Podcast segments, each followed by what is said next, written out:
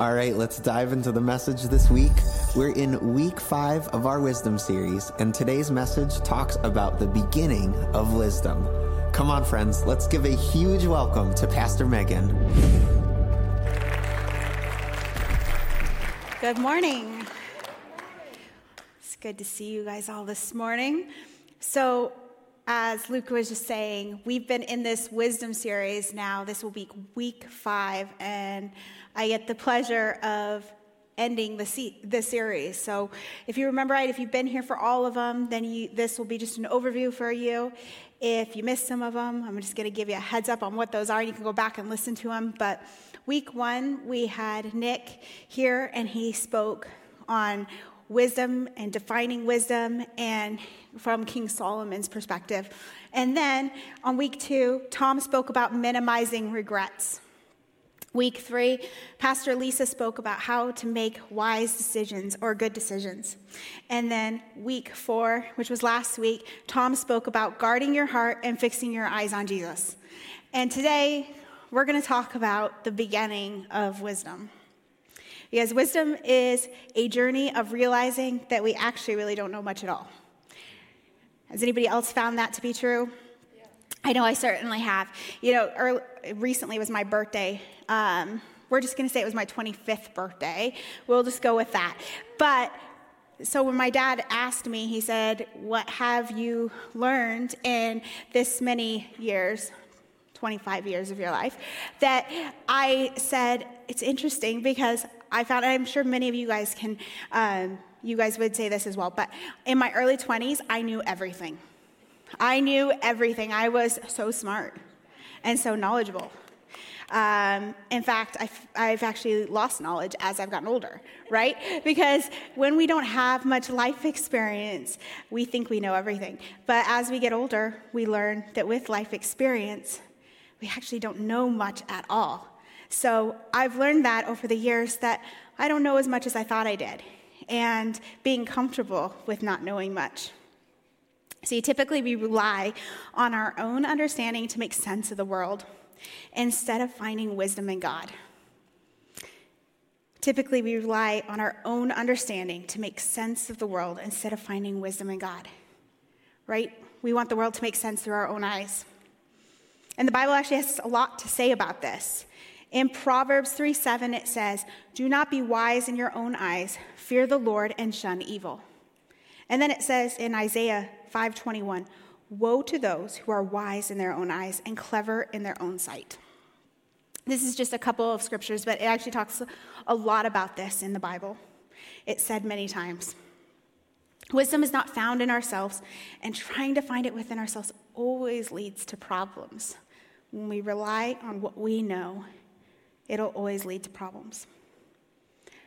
See, there is three books in the Bible that we're going to kind of talk about today. We're going to hang out on one of them a little bit longer, but these books are, are called the wisdom literature. And this is what they have to say about fearing God and wisdom. The first one's from Psalm, which isn't considered wisdom literature, but it says the same thing as the Proverbs verse. So we're going to go ahead and read that one as well. In Psalm 111:10, it says, "The fear of the Lord is the beginning of wisdom. All who follow his precepts have good understanding. To him belongs eternal praise." And then it goes on in Proverbs 9:10 to say pretty much the same thing. The fear of the Lord is the beginning of wisdom, and knowledge of the Holy One is understanding. And then Ecclesiastes 12:13. Now all has been heard. Here is the conclusion of the matter. Fear God and keep his commandments, for this is the duty of all mankind. And then in Job 28, 28, and he said to the human race, The fear of the Lord, that is wisdom, and to shun evil is understanding. All of these verses point to the fear of God being wisdom. If this is seen within every wisdom book in the Bible, Proverbs, Ecclesiastes, and Job, that's a strong indicator that we should pay attention to it. Don't you think? See, the journey of wisdom begins with fearing God. So let's go ahead and define fearing God and wisdom. If you are part of the church email or you are on social media this week, you would have seen a video that I put up and some links to the Bible Project. And it's a great resource if you've ever had a chance to check it out. If you haven't, I suggest you do. They have lots of great stuff on there, and you can find it on YouTube. But this is what the Bible Project has to say about fear of the Lord that it's a healthy respect of God's definition of good and evil. It says wisdom is learning the boundary lines and not crossing them. Then Strong's dictionary says fear of God is respect, reverence, and piety. Wisdom is cautious and skilled. An encyclopedia of the Bible says fear of God is awe and respect. When we have this fear of God, it produces wisdom. Fear of God is to respect, to have reverence, to have this healthy respect and awe of God. See, wisdom, it's an attribute of God. It's actually part of who He is. It is a characteristic of God and who God is. We understand that God is already all knowing, all powerful, and all loving. Those are all common things that we know to be true about God. But He is also all wisdom. So if you need wisdom, who better to go to than God? The fear of the Lord is both the beginning and our constant companion on the journey of wisdom. We need the fear of God in the beginning of our journey just as much as we need the fear of God throughout our journey. It isn't a one time thing, and it's something that grows over the course of a journey. So, we're going to look a little bit more into the wisdom literature. It contains three books of the Old Testament, just like I said earlier, but it's a, prog- a progression of understanding wisdom.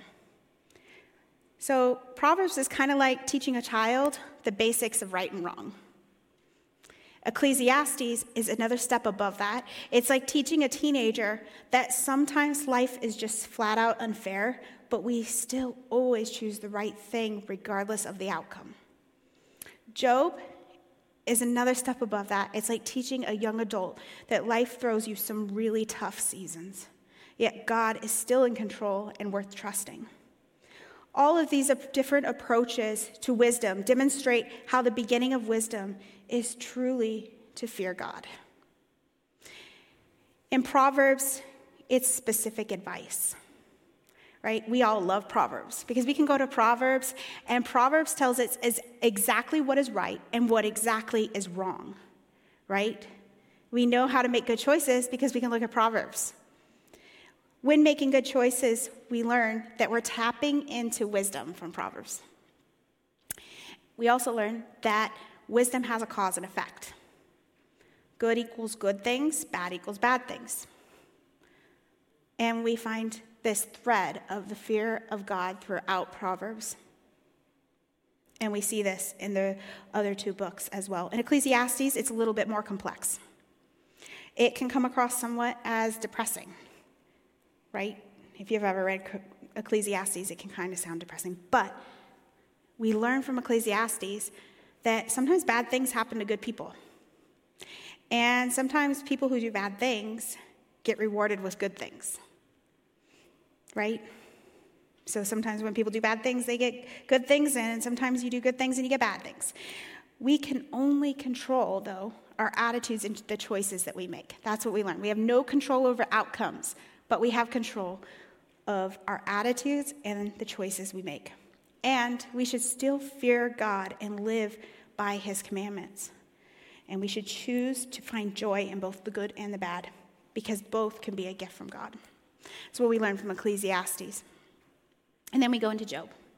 And Job is where we're going to be spending most of our time today.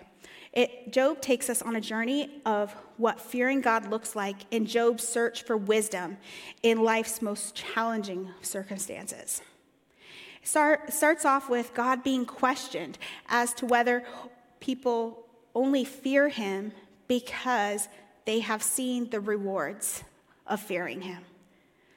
That People continue to obey him because they get good in return.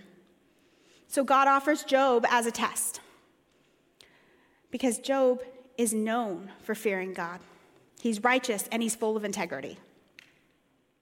So, God offers Job up for this test. And Job loses everything his animals, his farmhands, his shepherds, his wealth, his standing in the community, and worse, his children.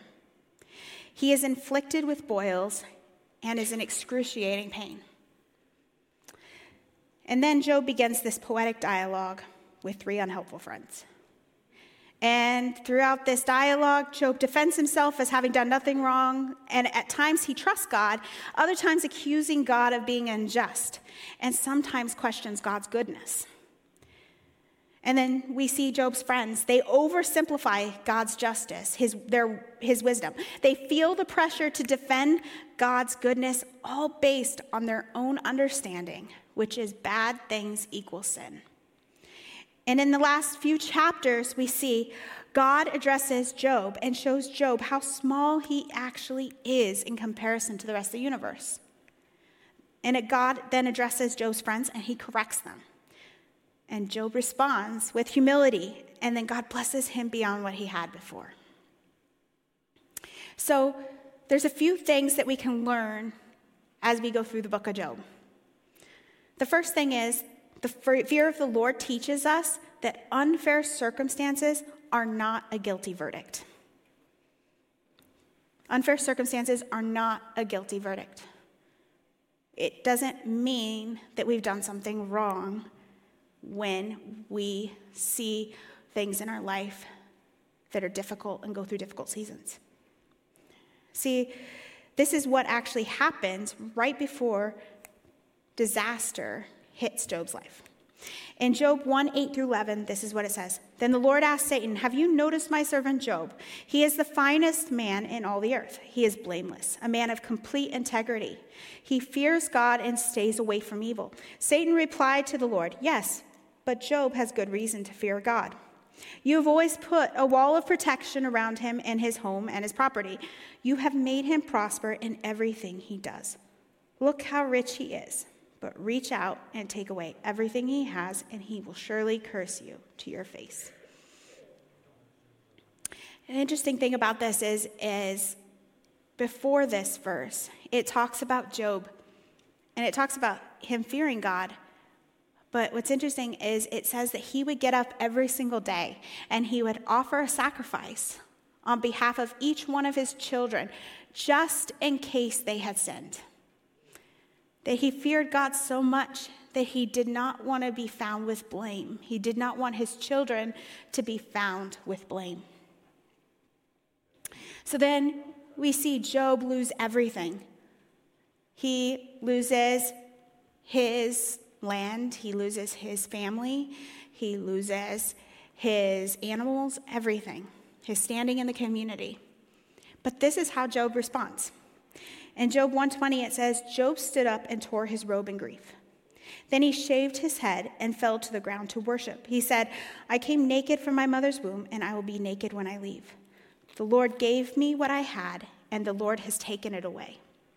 Praise the name of the Lord. In all of this, Job did not sin by blaming God. See, Job blames God. He, he places God as responsible for what has happened to him but he still continues to praise God. He's mourning, he's grieving loss, but he still continues to praise God. And then it goes on in chapter 2 to talk about Satan again comes to God and he says, Well, you told me not to touch Job physically. Of course, he's still following you, but what would happen if we inflicted him? And God says, Okay, go ahead. And so then we see Job picking up shards of pottery, scraping his skin because he's in so much pain with boils or some sort of skin infliction, right? But this is what happens in Job 2 9 through 10. It says, His wife said to him, Are you still trying to maintain your integrity? Curse God and die. But Job replied, You talk like a foolish woman. Should we accept only good things from the hand of God and never anything bad? So in all this, Job said nothing wrong. His wife was not very helpful. She's basically saying, hey, turn your back on God and die. So, what has God done for you? Right? But the way that he replies is Should we accept only good things from the hands of God and never anything bad? That, like, really takes some incredible fear of God just to say, Okay, God, should I only serve you when things are good? Or should I also serve you when things are bad? And even in this, it says Job did nothing wrong. But it would be really nice if the book of Job just showed that Job was always optimistic and full of unwavering faith. But that's not what actually we see. We see doubts and questions and wrestling with his faith in God. In fact, Job goes on to question why this is happening to him and what the point is of him ever being born. In chapter 3, he curses the day he was born. He's asking the questions of what is the purpose of my life? Why would you give me all this just only to take it away? He never turns away from God, but he does question him. He still fears God enough to not turn his back on him, but he does, however, go on to accuse God of not being just, not capable of being able to run the universe. But yet we see Job persevered. Job 6:10 it says, "At least I can take comfort in this, despite the pain, I have not denied the words of the Holy One." That despite all of this, he's still looking to God for answers. So many of you might actually, you probably already know, you know Pastor Mike and Anches, and one of the things that I find remarkable about them is they're just a wonderful couple, and they're just wonderful people in our church.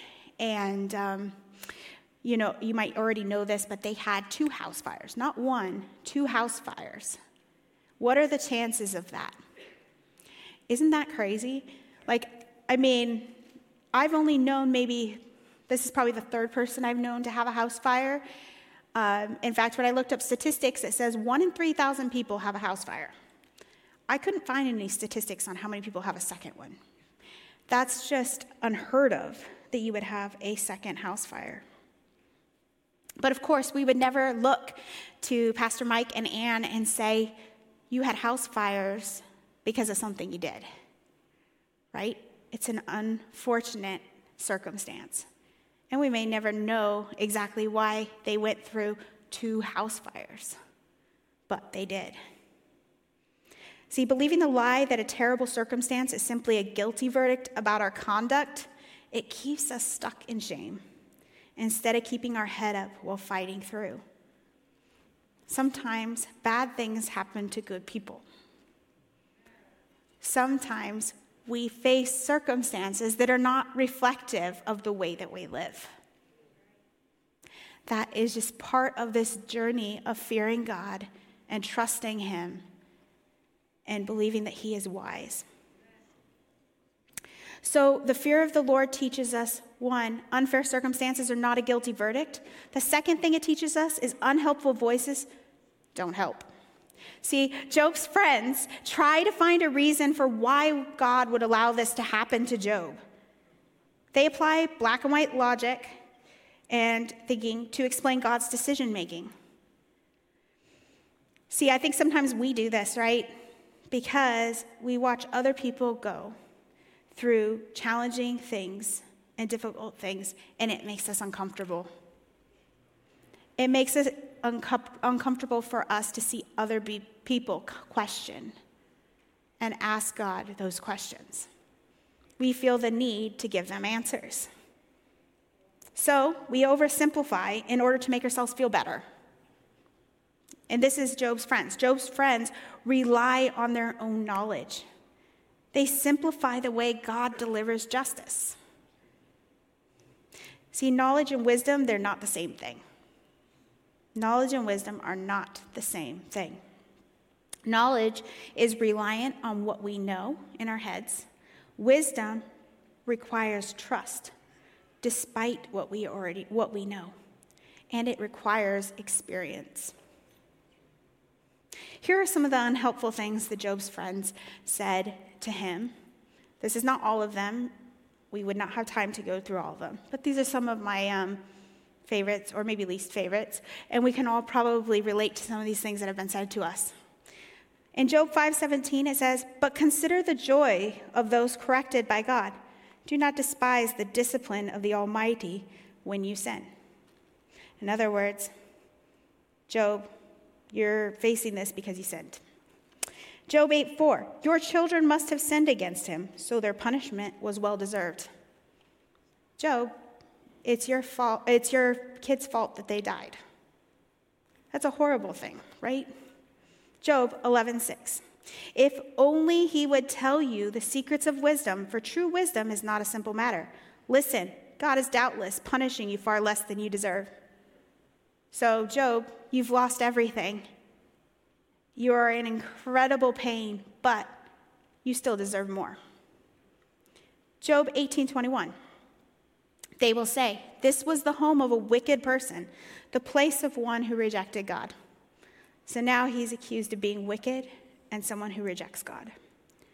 Job 22, 4 through 9. Is it because you're so pious that he accuses you and brings judgment against you? No, it's because of your wickedness. There's no limit to your sins. For example, you must have lent money to your friend and demanded clothing as security. Yes, you stripped him to the bone. You must have refused water for the thirsty and food for the hungry. You probably think the land belongs to the powerful and only the privileged has a right to it. You must have sent widows away empty handed and crushed the hope of orphans. In other words, you've sinned. Clearly, you've sinned. I can't come up with any sins that you did, but there has to be something that you did. But we already know this from earlier that in the beginning of Job, in Job 1, it says, Have you noticed my servant Job? He is the finest man in all the earth. He is blameless, a man of complete integrity. He fears God and stays away from evil. That there is nothing that Job has done to deserve this, and yet his friends are accusing him of doing something to deserve what he has experienced. But we see at the end of Job, in Job 42, God responds to these friends. It says, After the Lord had finished speaking to Job, he said to Eliphaz the Temanite, I am angry with you and your two friends, for you have not spoken accurately about me as my servant Job has. So take seven bulls and seven rams and go to my servant Job and offer a burnt offering for yourselves. My servant Job will pray for you, and I will accept his prayer on your behalf. I will not treat you as you deserve for you have not spoken accurately about me as my servant Job has. See, after so many chapters of his friends criticizing him and saying he's gotten what he deserves, it's interesting to me that God says to them that they will not get what they deserve. They've been telling Job this whole time that he's getting what he deserves, and yet God still, still deals with them with grace and says, I will accept sacrifice on behalf of you from Job and a prayer. That even in this, God's teaching the friends too. See, Job's friends had all this knowledge in their head, but they weren't using it as they should. They weren't applying it appropriately. In, on dictionary.com, I found this. I thought was perfect. It says, Wisdom is also about knowing when and how to use your knowledge, being able to put situations in perspective and how to impart it to others. For example, you may be very knowledgeable about how to raise a baby after reading countless books, attending classes, and talking to wise friends and family members. When that precious little person comes home, however, most new parents would kill for an ounce of wisdom to help soothe their screaming baby and their fears right? How many times do we find ourselves in that spot where we think we know something because we've read about it or because we have um, seen somebody else experience it? Or maybe even we have experienced it, but our experience is not somebody else's experience. In fact, I remember a time that myself and Tom did this. Um, we had just had Elijah. I think he was a few months old. And before he was born, you know, as one of those overzealous parents, and somebody said to me, You have to read this book on sleep training. And they, it was high, came highly recommended, it was highly rated, and I read this book. And that's what we did for Elijah. And Elijah was sleep trained within like one week. It was amazing. And he slept through the night and he was still very little, and it was incredible. However, we had some friends who had had a little girl who was about three months older than Elijah. And um, they were having a very, very difficult time sleep training their daughter. So I said, Oh, I've got the answer for you. This book is amazing. In fact, I think I might have used the words magic when I handed it to them. I said, This is guaranteed to solve your problems. Just watch. Elijah's sleeping through the night. It only took a couple of nights and he's doing great. And so I handed this book over to them. The next time I saw them with bags under their eyes, I said, How's it going? And they said, Well, she stayed up for three hours crying nonstop. And then because she cried so much, she threw up everywhere. And so in that moment, I realized that maybe this book wasn't for them.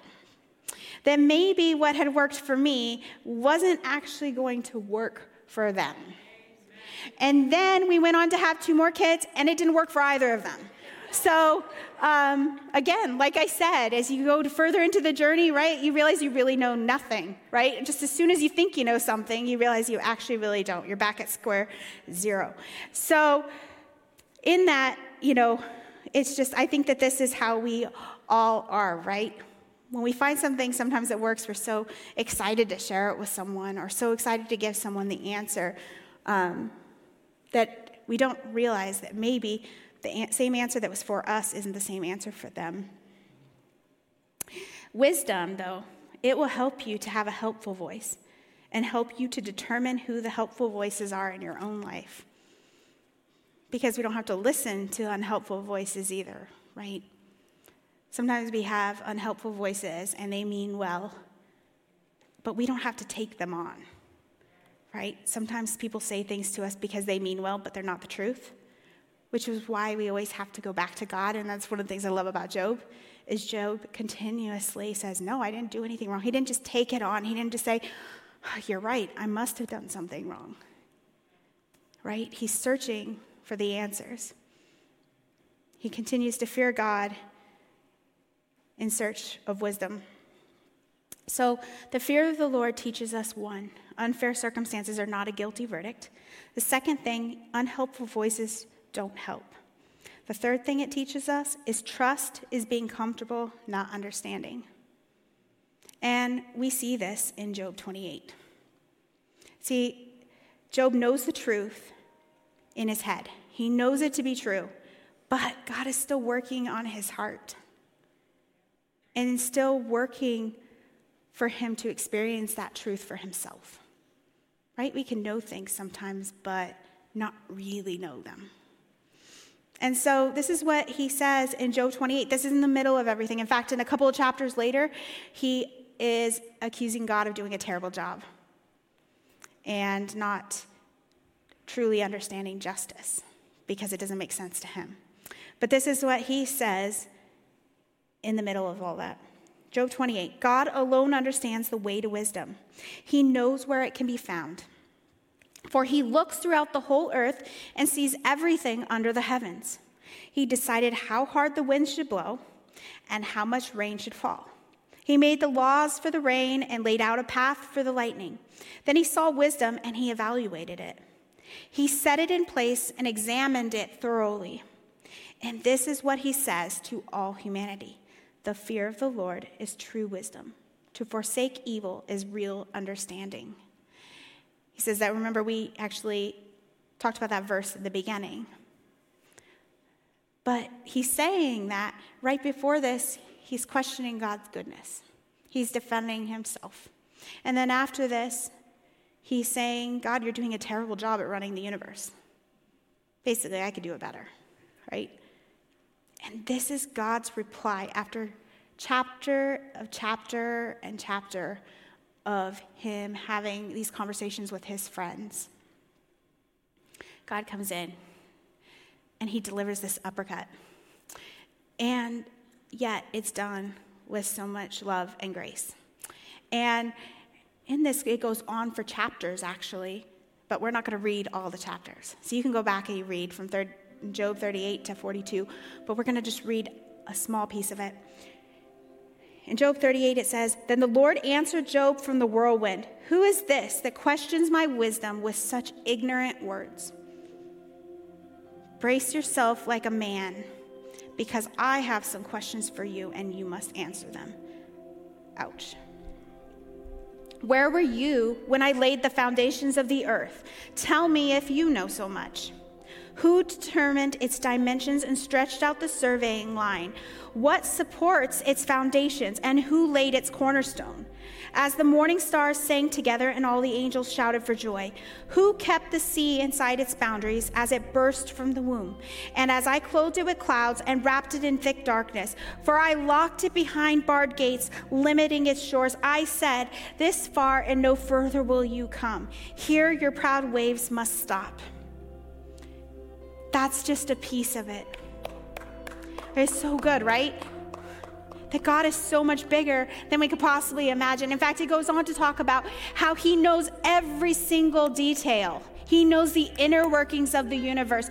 Job is just there for a blink of the eye, but God knows the beginning, He knows the end, He knows every piece of the universe. He knows every single thing that is happening, and yet He cares about me. And yet He knows every detail about me. Isn't that incredible? And so Job goes on and he responds to God. And how else is he going to respond but this? Job 42, 1 through 6. Then Job replied to the Lord, I know that you can do anything, and no one can stop you. You asked, Who is this that questions my wisdom with such ignorance? It is I, and I was thinking about the things I knew nothing about, things far too wonderful for me. You said, Listen, and I will speak. I have some questions for you, and you must answer them. I had only heard about you before, but now I have seen you with my own eyes. I take back everything I said, and I sit in dust and ashes to show my repentance. My favorite part of that is verse 5, where it says, I had only heard about you before, but now I've seen you with my own eyes. That Job knew this to be true when we saw that in chapter 28. But now he knows that it's true because there's a transformation that has taken place. He now knows that he can trust God. One moment with God and his world is flipped upside down. His viewpoint is flipped upside down because that's what happens with wisdom. That's what happens with journey and experience.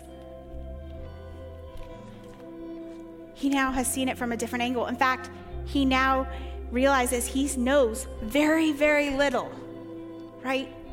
He says, I know nothing. I know nothing. I love that Socrates quote that says, The only true wisdom is in knowing you know nothing.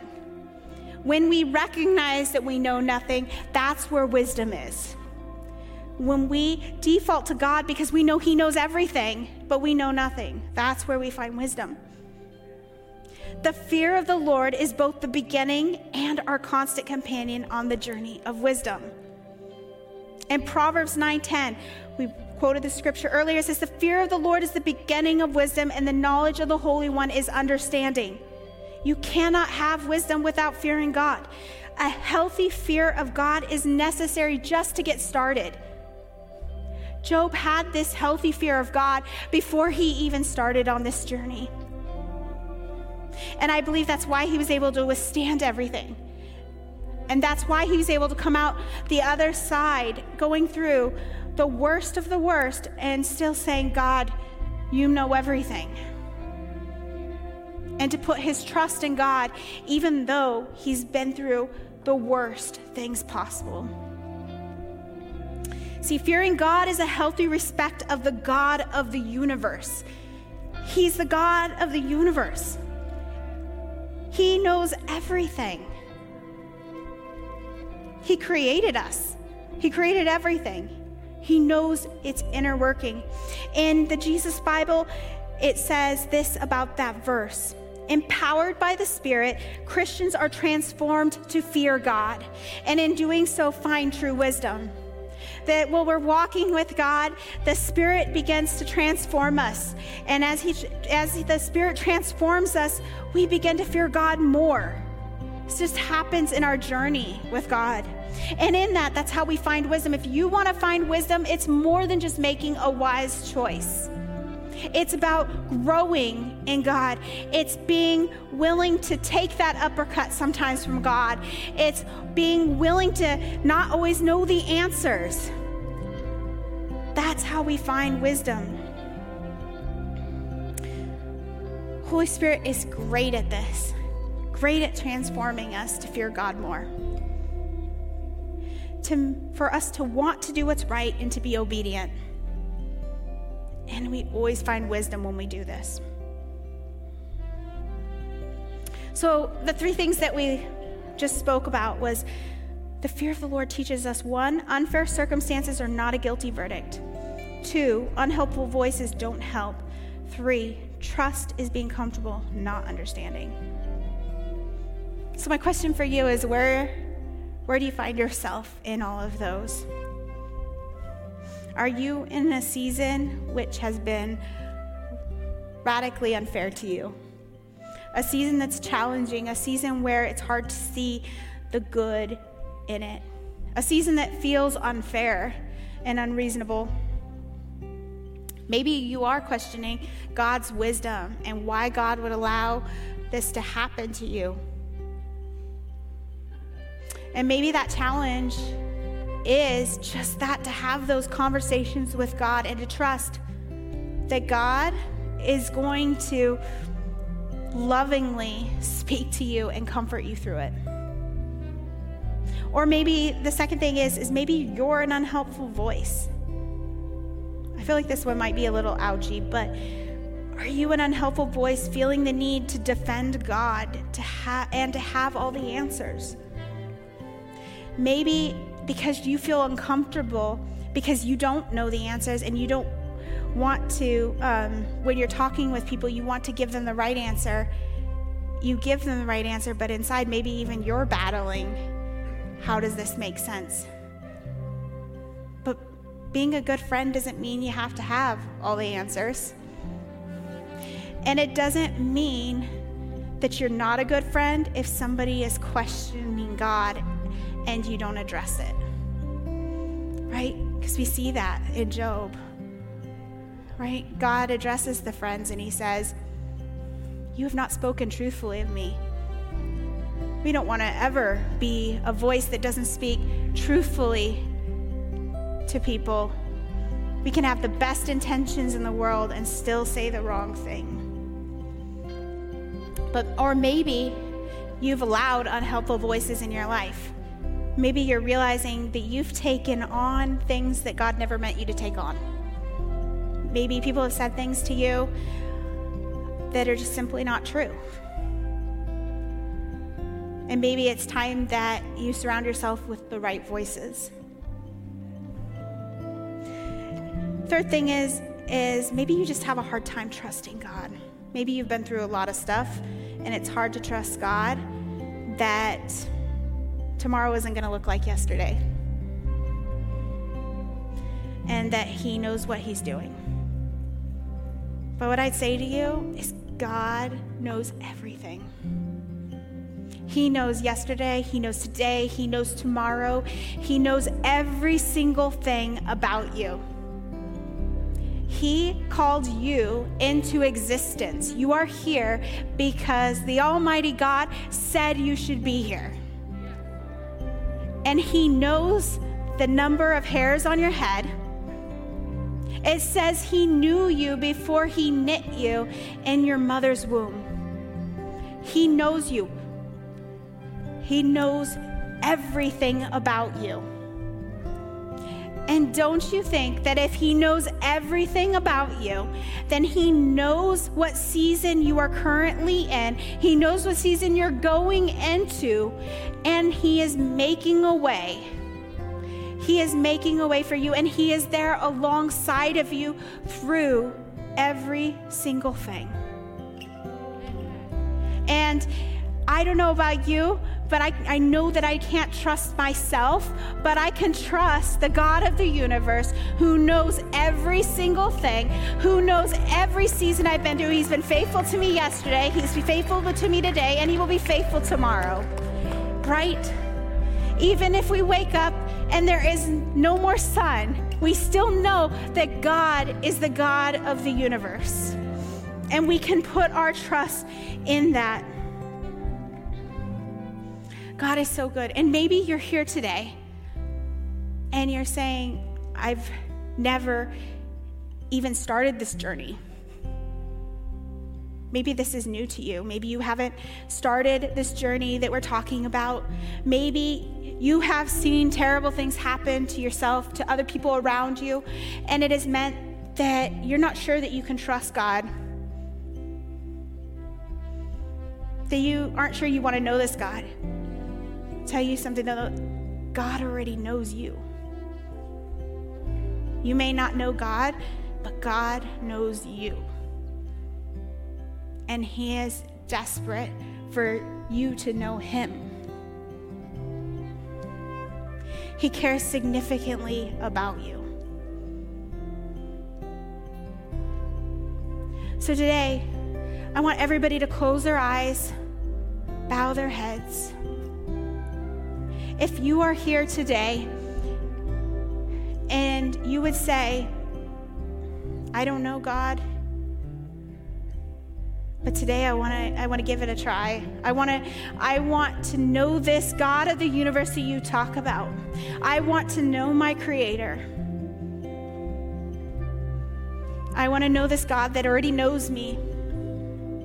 Who calls me by name, who set things in motion who called me into existence. If that is you this morning, if you would put your hand up right now while everybody's eyes are closed, I'm going to pray with you. I want to pray for you. If you're online, you can go ahead and click that raised hand, and somebody online wants to pray with you. Yes, I see you. Who else can I pray for? Yes, I see you. Who else? Yep, I got you. People's lives are being changed today. Yep, I see you. Who else can I pray for today? Don't let this moment pass you by. Yep. All right. Yeah, I see you. We're going to go ahead and we're going to pray. Give you one more chance to raise your hand, and then we're going to go ahead and pray with you. Anybody else? See you. All right, we're going to go ahead and pray, guys. Can everybody give everyone an applause who just raised their hand?